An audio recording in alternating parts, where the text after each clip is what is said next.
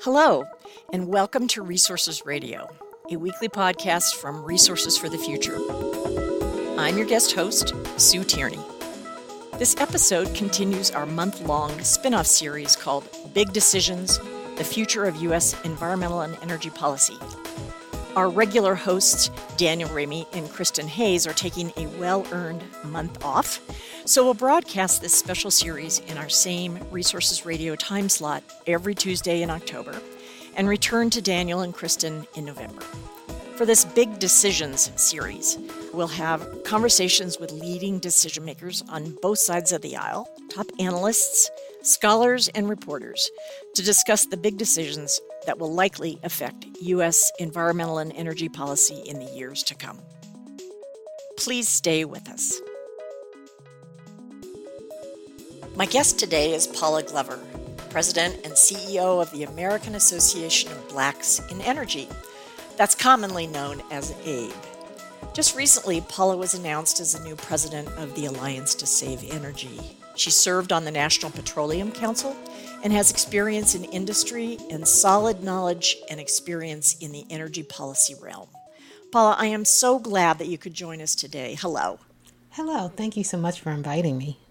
Well, it's great that you could find some time to spend with us and our listeners. You know, we traditionally start our interviews with a question to each guest about how or why she found her way into a profession related to energy and the environment. So I wonder if you could share your story with us.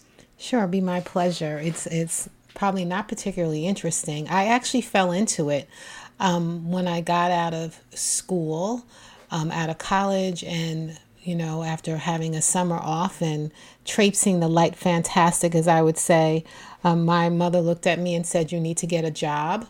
And so I was temping actually. My first temp job um, was for a gas company um, that was about a mile away from where I grew up. I had no idea what went on in that building.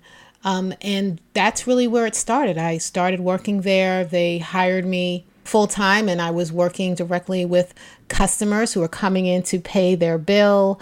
Um, negotiating sometimes, you know, turn ons and turn offs, a little bit of um, credit collections, and then had the opportunity to kind of move around into other areas of that company, into community outreach and economic development. And in all of that, I actually became familiar with the association that I now lead. Um, and that's what made me fall in love with the industry. Meeting people at Abe who created a tremendous network of support for me, um, who helped me really understand the importance of this business that I had been working in and why it mattered to people and why our work mattered. Um, and probably at that point is really when I made a decision that the industry, the energy industry, was like the industry that I want to stay in for my career. I love that. And I love that you started with a lot of practical interactions with the people who pay the electricity and gas bills. Yeah. Uh, that's really a great angle. A lot of people enter from, you know, the, the either law or something else, but you're really, uh, you saw where the rubber hits the road. So that's wonderful. Yeah, I often tell people, and, and I believe this, that it was the most informative job that I've ever had, or I believe I ever will have, um, is when you sit across the table from a customer, um, particularly one who's having a really difficult time, and they have to almost share their entire life with you to get you to do, um, in some way, the right thing for them. Yeah. Um, you just think about everything else you do after that, you think about it differently that's really lucky in some sense that you have that lens. I was just looking at some data recently about the percentage of uh, a household's income that's spent on either gas or electric or water service. And people below the poverty line, it's just extraordinary how much of a burden it is. Yeah energy burden is such a tremendous problem that we have. And um, I'll just a very short story because this is a customer that I remember um, very early, probably the first year and a half of my working. Um, a young woman who at that time was probably about my age, so about 25 or so, had um, three small children, all under the age of five, and she had taken this bus um, to my office to pay a bill and to kind of make a payment arrangement. And it was really right after um, Bill Clinton had enacted welfare reform. Um, and that meant that her benefits had been significantly cut. She wasn't working. Um, and all she could really pay was about $5 a week. She really, after showing how much she was getting from the state, how much she was getting in food stamps, the whole nine, it was all she had was $5. Um, even though she probably had a bill that was probably $300 a month. And so she would take the bus with these three kids, you know, 45 minutes each way just to give me the $5, just to kind of demonstrate um, and prove that it wasn't that she didn't want to pay, it was that she just didn't have any more that she could give me. Um, and oftentimes, when I talk about policy with policymakers, I always keep her in mind. She is who, like, I describe her as my why. Um, because until you meet someone who is in that situation, um, you don't really fully appreciate how many families struggle, that she was not unique, that so many families in this country um, struggling in the same exact way to just, you know, make sure that they can have um, heat and hot water and refrigeration and lights and, and all the basic things that we all expect to have. Wow, what an experience for you. And here we are in 2020, and you are now at the helm of ABE, American Association for Blacks in Energy. I've always thought of ABE as such an incredible forum for Black people in what's basically a white dominated industry around the country. And ABE has been really great in supporting professional development, education, diversity, inclusion issues for Blacks in the field, in addition to advocating for other energy issues uh, just more broadly. So, what are you hearing from your membership in this election year in terms of policy priorities or other things that they're looking for? You know, I think um, for my members, we're always just thinking about, right, what is what does affordable mean? And you know, we we do as an association, I think, a really good job of trying not to necessarily pick sides, but think about what is best for the communities that we are advocating for. Um, and we spend a lot of time educating ourselves on all the um, different viewpoints so that we're not picking a side and that we're not just limited to um, what we know about the businesses that we each individually work in, but that we understand um, our collective businesses, um, but also the impact that those businesses have on our communities um, environmentally um, as well as economically. And so I think in this year and moment where so much has been focused on kind of the inequalities that we see that um, particularly as it relates to black and brown people in this country we are i think even more singularly focused on making sure that the policy decisions that are made um, have them in mind in a very real and deliberate way.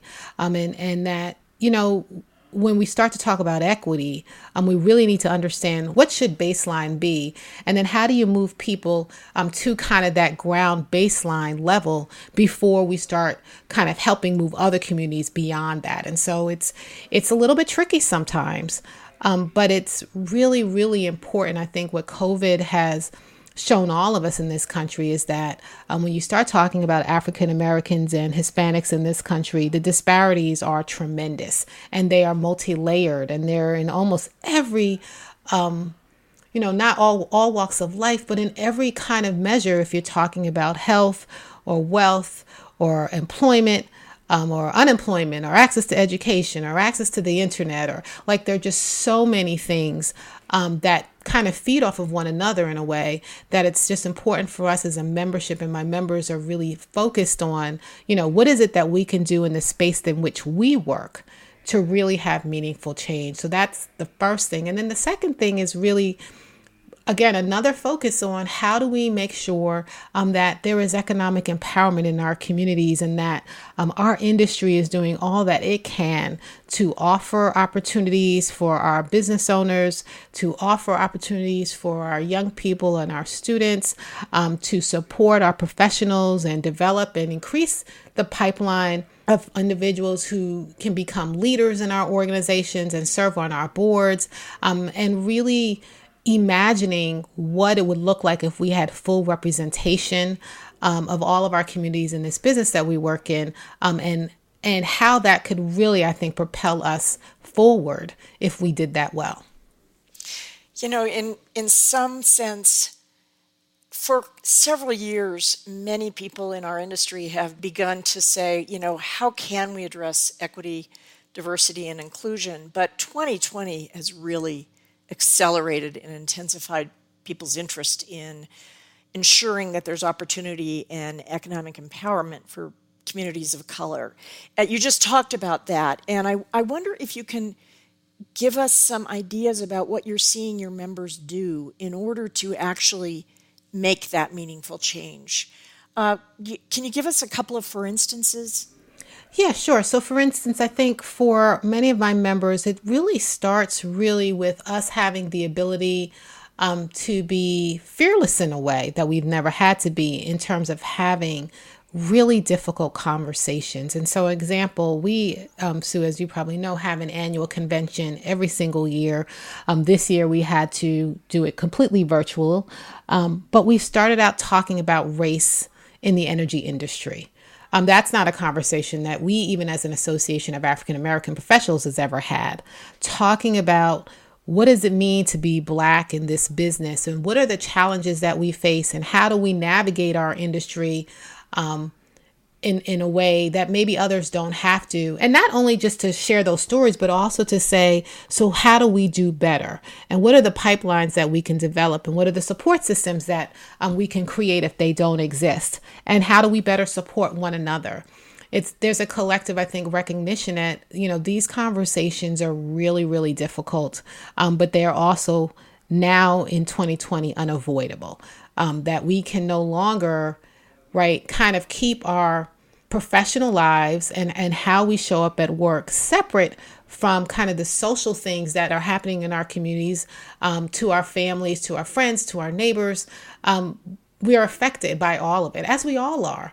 Um, but that for us, we, we just need to be a little bit more courageous and be able to um, speak up and then, quite frankly, help um, our colleagues, um, our, our Caucasian and other colleagues be able to have those same conversations um, because at the end of the day, we're all trying to, I believe, arrive at the same place. I agree. Those conversations are absolutely challenging and so important. I was in a conversation in a in an organization that's been trying to have really authentic conversations about uh, race and uh, and relationships in in a workplace not to mention in mm-hmm. society mm-hmm. more broadly. And some white person said, You know, this is very uncomfortable. And a young black woman said, Well, welcome to my world. Mm-hmm. Every day I have to uh, deal with being uncomfortable and being made to feel like I can't be myself. And it, I, I won't forget that ever uh, because it's so important for getting a sense of what it's like to be in the other person's shoes. Yeah. So thank you for sharing that. Let me let me pivot for a minute because I know that uh, this past summer, virtually, Abe sponsored a book reading by authors of a new book that's called The Energy Within Us. And I happen to own this book. I got it because a good friend of mine, Rose McKinney James, is one of the five co authors. And this is a story, as you know very well, that's uh, about five really accomplished black female executives and what their story is like and so forth. Uh, I got to, to work with two of those co authors as part of the Obama Biden transition team at the Department of Energy. Um, these 12 years ago, and that was Rose, uh, Rose McKinney James, and Carolyn Green. And I, I just have been so impressed with the two of them for many years. I'm interested to know what you have learned from these and other inspiring female leaders uh, in this field where you yourself are now a black female professional executive that so many women look up to?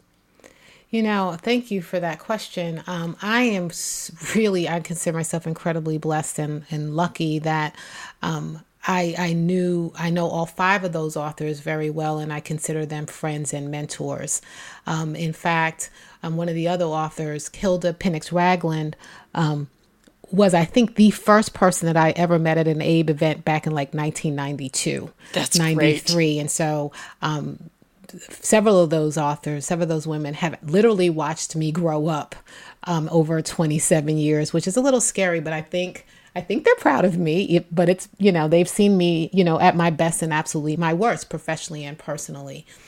Um, you know, I think what I've learned from them is really the importance of creating a support system for yourself, no matter what that looks like. Um, but that you want to surround yourself with people that you trust enough to tell you the truth, especially when you don't want to hear the truth. Um, because it's it's that's important um, that you're gonna have a, a kitchen cabinet um, if you want to describe it that way. But just a, I call it my tribe right? The tribe of people that I know when they tell me something that I really don't want to hear I still value that opinion and I value it um, incredibly highly and and to the extent um, that I need to take their advice. And and I do take their advice. And so I think for all of us um, as women as people it's really important to find those people. Um, I, you know my own career it was always my goal was never another job or promotion. Um, my goal has always been to make the person who gave me the opportunity proud of the work that i did. Hmm. and if i made them proud i was actually really pretty incredibly happy about that. Um, because more times than not i really wasn't quite sure if i could do it um, and it was just that they thought I could do it. That I said, well, if you know, if Hilda thinks I can do it, I guess I can do it. So I better, you know, get about the business of making sure that she can look back at that decision and say, wow, I'm glad that you know that was the right decision. I knew she could do it, and look at how she has stepped up. Um, and then the other thing I think is that there really there is no competition between us one person, one woman's success is all of our success. And we should be cheering each other on um, through every single success um, and then supporting one another through every disappointment. There is no place to lay blame or no one to lay blame on, um, but that it's always, we're filled with teachable moments. Um, we always have to figure out how are we going to pivot and change and adopt because we know that things are not going to go the way that we want all the time. We just know that. Um, and then, really, the last thing it would be like making sure that we are constantly thinking about other people and being empathetic. Um, you know, whatever your whether it's religion or faith, and I don't even I don't think that matters. Um, but these were five women who were always thinking about somebody else um, and and trying to support somebody else when they need it. Um, just because, because that's the right thing to do. Um, and doing the right thing is more than enough of a good reason. Well, thanks to Abe for putting out their stories and to you for sharing that experience. Everything you just said resonates with me so much personally, yeah. uh, especially the, you know, people gave you opportunities and you weren't sure you're going to be able to do it, but uh, you wanted to make sure that you could make them proud. So thank yeah. you. Oh, you're welcome. Let me turn to your own podcast that you've had at Abe, yeah. and it's called Always Bet on Black. I just love that name.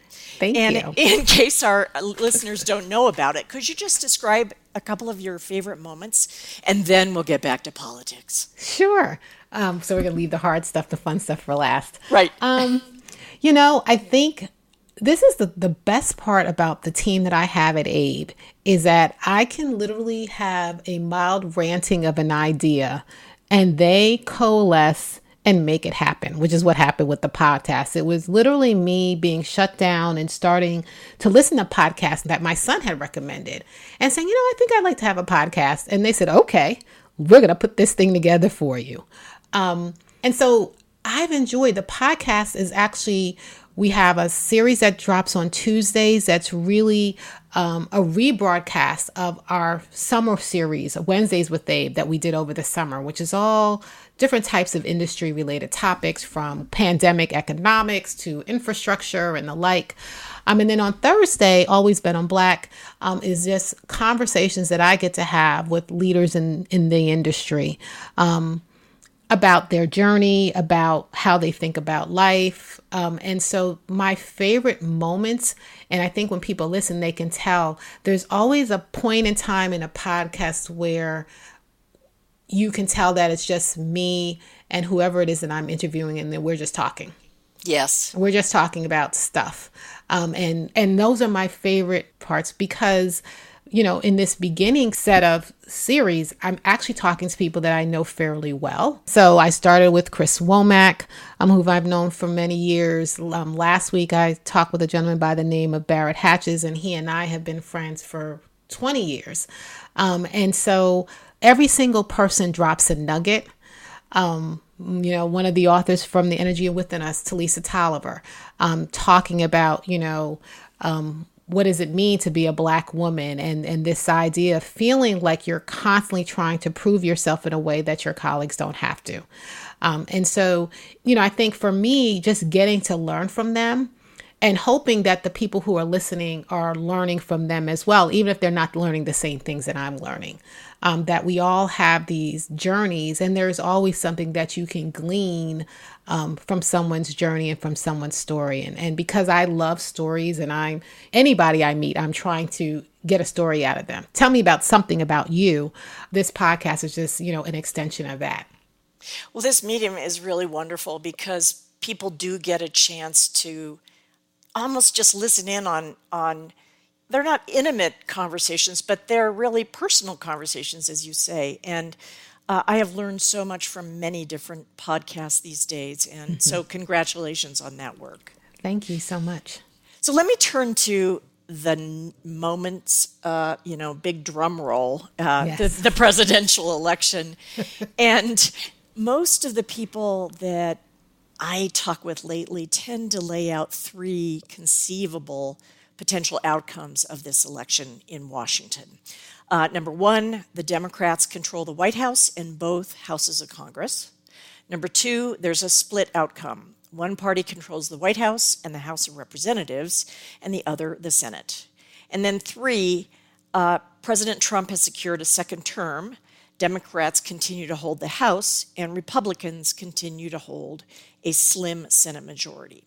So when you think about those different possible outcomes, how do you see Abe's work evolving under each of those possible scenarios? And um, how can Abe and other organizations that advocate for underrepresented communities tailor their efforts given those potentially very different outcomes in Washington?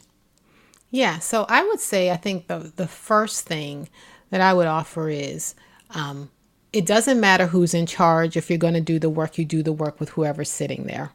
Um, and then you begin to think strategically about how you do that work and where do you have some commonalities and maybe where do you have some things that you completely disagree on and and who those coalitions are that you need or the partners that you need.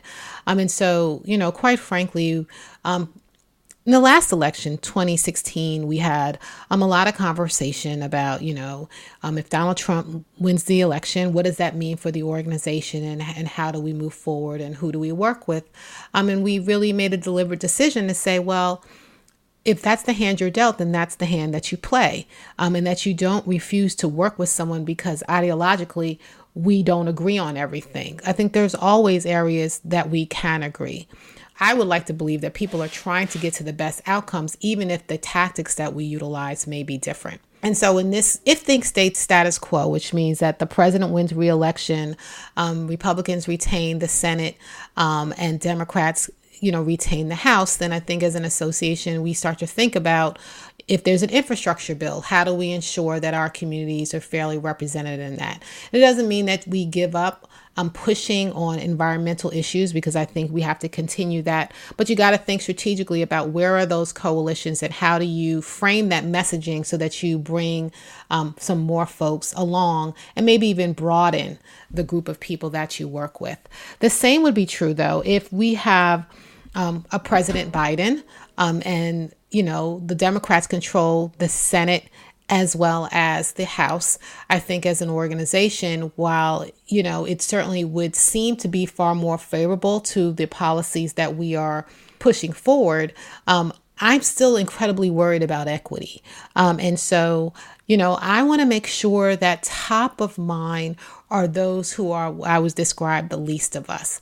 And that means that, you know what, some clean energy policy may not work for those communities, or there may be increasing opportunities for those communities, um, but we have other gaps in education and other items that we need to fill.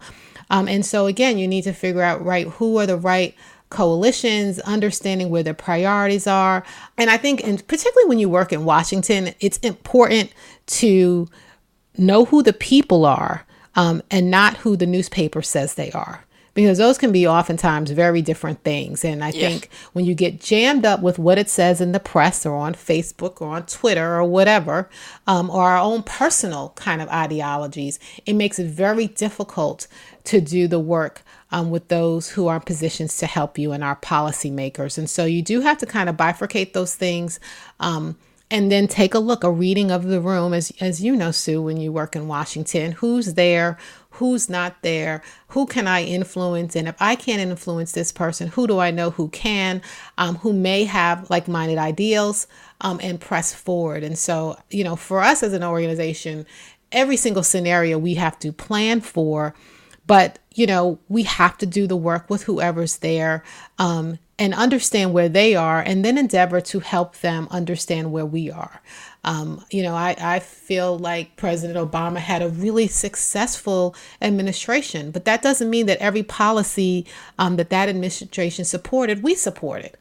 Um, but it did mean that we needed to at least communicate with them if there was a policy that we did not support or partially not support or what have you, the why. Why did we feel the way that we did? And is there a way for us to get to a place um, or a solution that we felt as an organization would be beneficial to those communities that we're trying to support? And just provide the education, right? Because that's the best that as a 501c3 we can do is to really provide an education for what does it mean for real people um, and people who just are struggling every day already we have the energy burden that we have because I would say, in some part, really bad policy making. Um, and so we just got to do better about how we establish policy if we don't want to make the burden any greater. And certainly we have to do better if we're trying to lessen it. Well, I love that principled and practical answer to my question. and let me pick up on two things that you mentioned uh, in in that response, and uh, that's economic stimulus and uh, equity.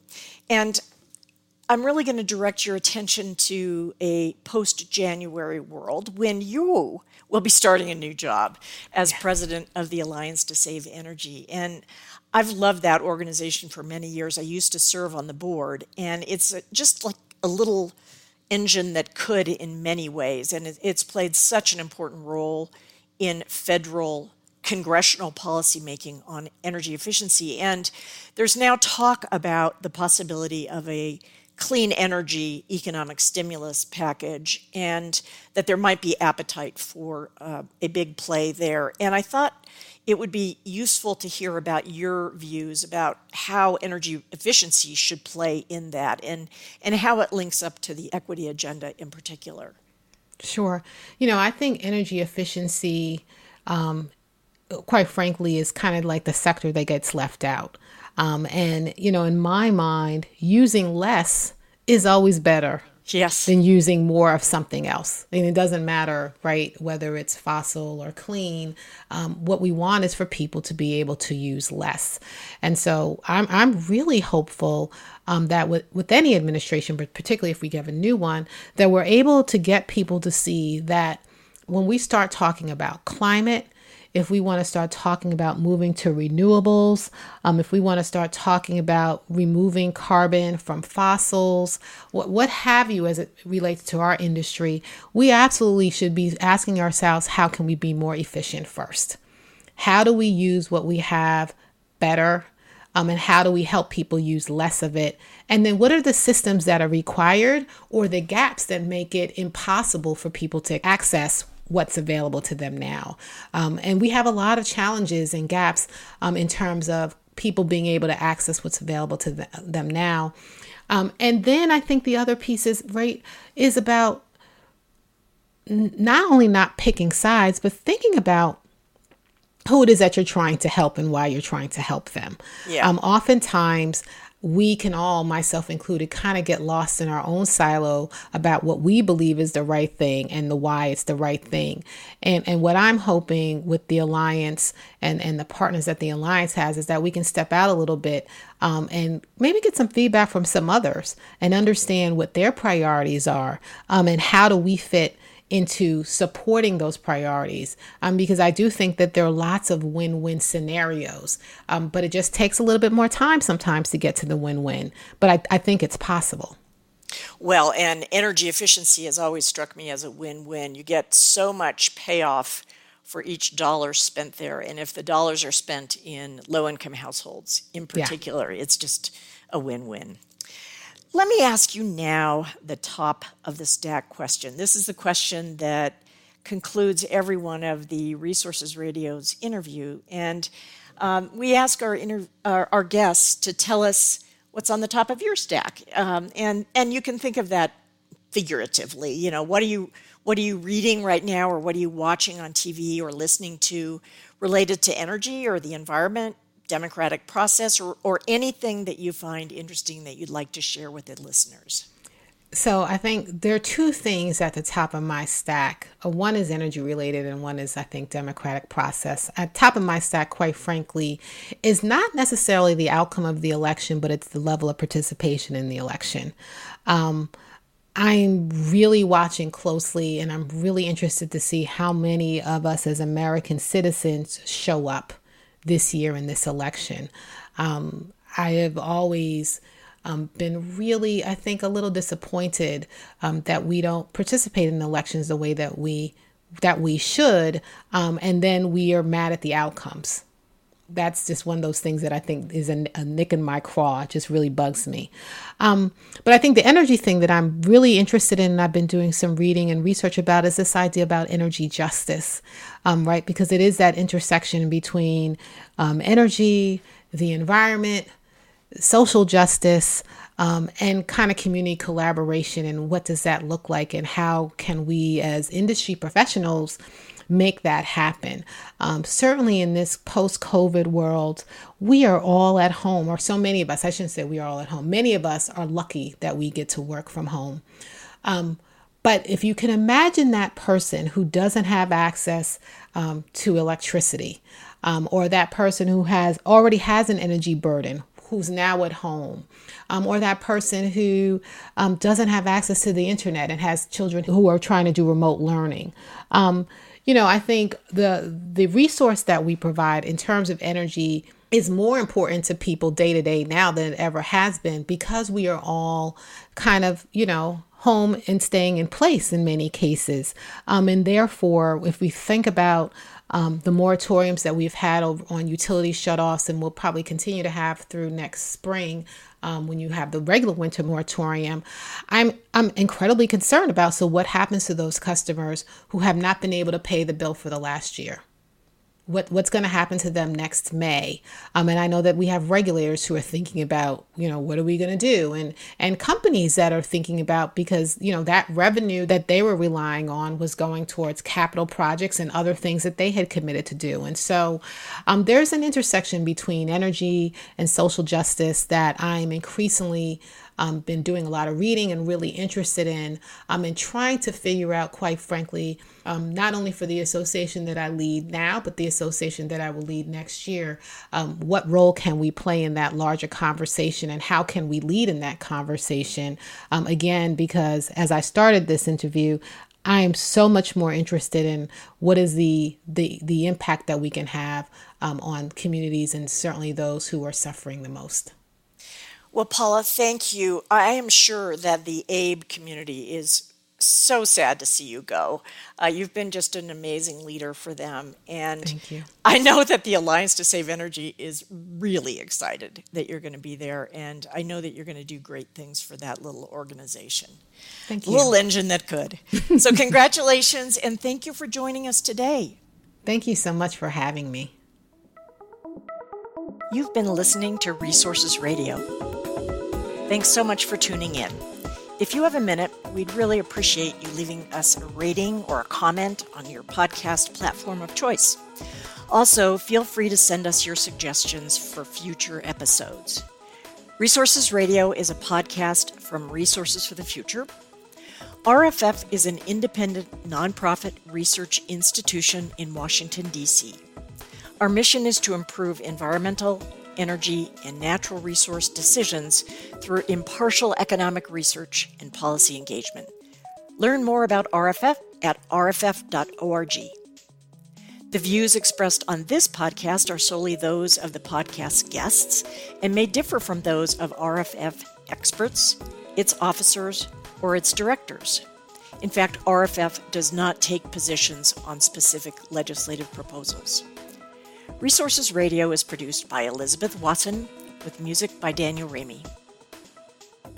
Please join us next week for another episode.